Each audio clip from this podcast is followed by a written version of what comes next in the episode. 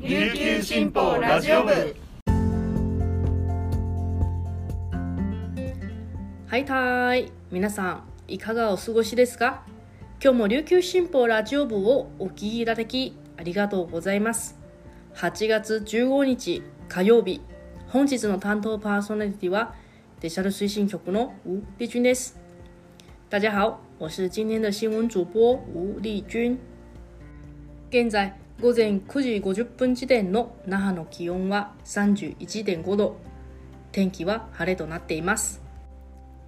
えー改めて、えーリスナーの皆さんお久しぶりです。各位听众好久不见、えー皆さんは、えーお元気でしょうか、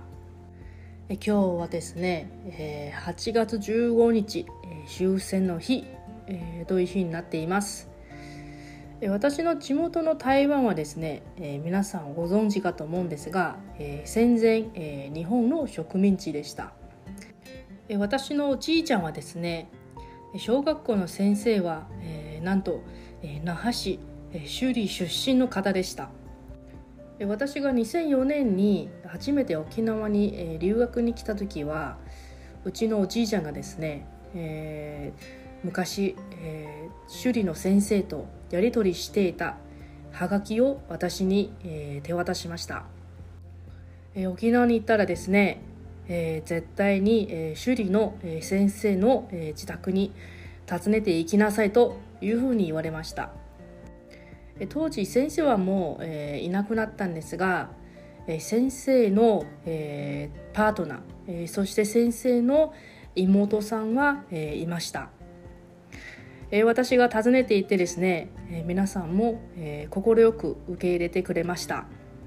えその後ですね、え何年も続いて、え時々、え訪ねていきました。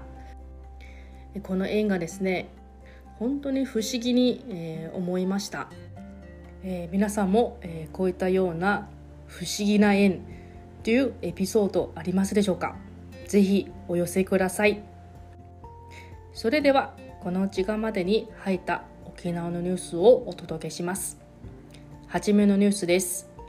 沖縄地方最低賃金審議会は14日県内の最低賃金を現行の時給853円から43円引き上げで896円とするよう沖縄労働局の西川正人局長に答申しました。国の中央最低賃金審議会が示した引き上げ目安の39円に比べ4円高くなりました。43円増は昨年の33円増を上回り過去最大の引き上げ幅となります。西川局長は答申を踏まえて今年度の改正手続きを進めたい。付帯決議もいただいた。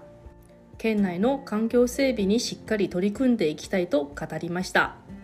沖縄労働局は今後答申に関する異議申し出を29日まで受け付けます。新たな最低賃金は最短で10月8日から適用される見通しです。改定額については労使双方が具体的に議論する専門部会で全会一致とならず労使双方からの提示額を審議会で採決しました。次のニュースです。米ハワイ州のマウイ島で山火事が発生し多数の死傷者が出ている事態を受け沖縄県は14日ハワイには多くの県警人が住むなどつながりが強いことから公金で見舞い金を出資する方針を固めました。またこれから沖縄ハワイ協会が募る義援金についても県として寄付を呼びかけます。玉城デニー知事は14日朝報道陣に対してどのような支援の方法があるかについて取りまとめておりサポートができると思うと述べました。玉城知事は同日姉妹都市提携を結んだり多くの県警人が在住したりするハワイ州のジョシュ・グリーン知事ハワイ沖縄連合会の小橋川クラリス会長マウイ郡のリチャード・ビッセン郡長宛てにメールで見舞い状を送付しました。最後のニュースです。台風6号による流通網の停止によりスーパーなど沖縄県内の小売店で続いていた野菜など成果の品薄状況が徐々に回復しています。成果物を扱う沖縄共同成果によると県外産野菜を積んだ船が12日から入港し始め13日は通常の3倍ほどのコンテナが搬入されました。小売各店でも入荷量が回復しつつあるとみられ店頭の陳列棚の品揃えも徐々に増えています。一方県内産は台風の影響によって落ち込んだ生産量の回復はまだ見通せないということです。また県外からの入荷分もお盆休みの影響で17日頃まで流通が止まる業者もあり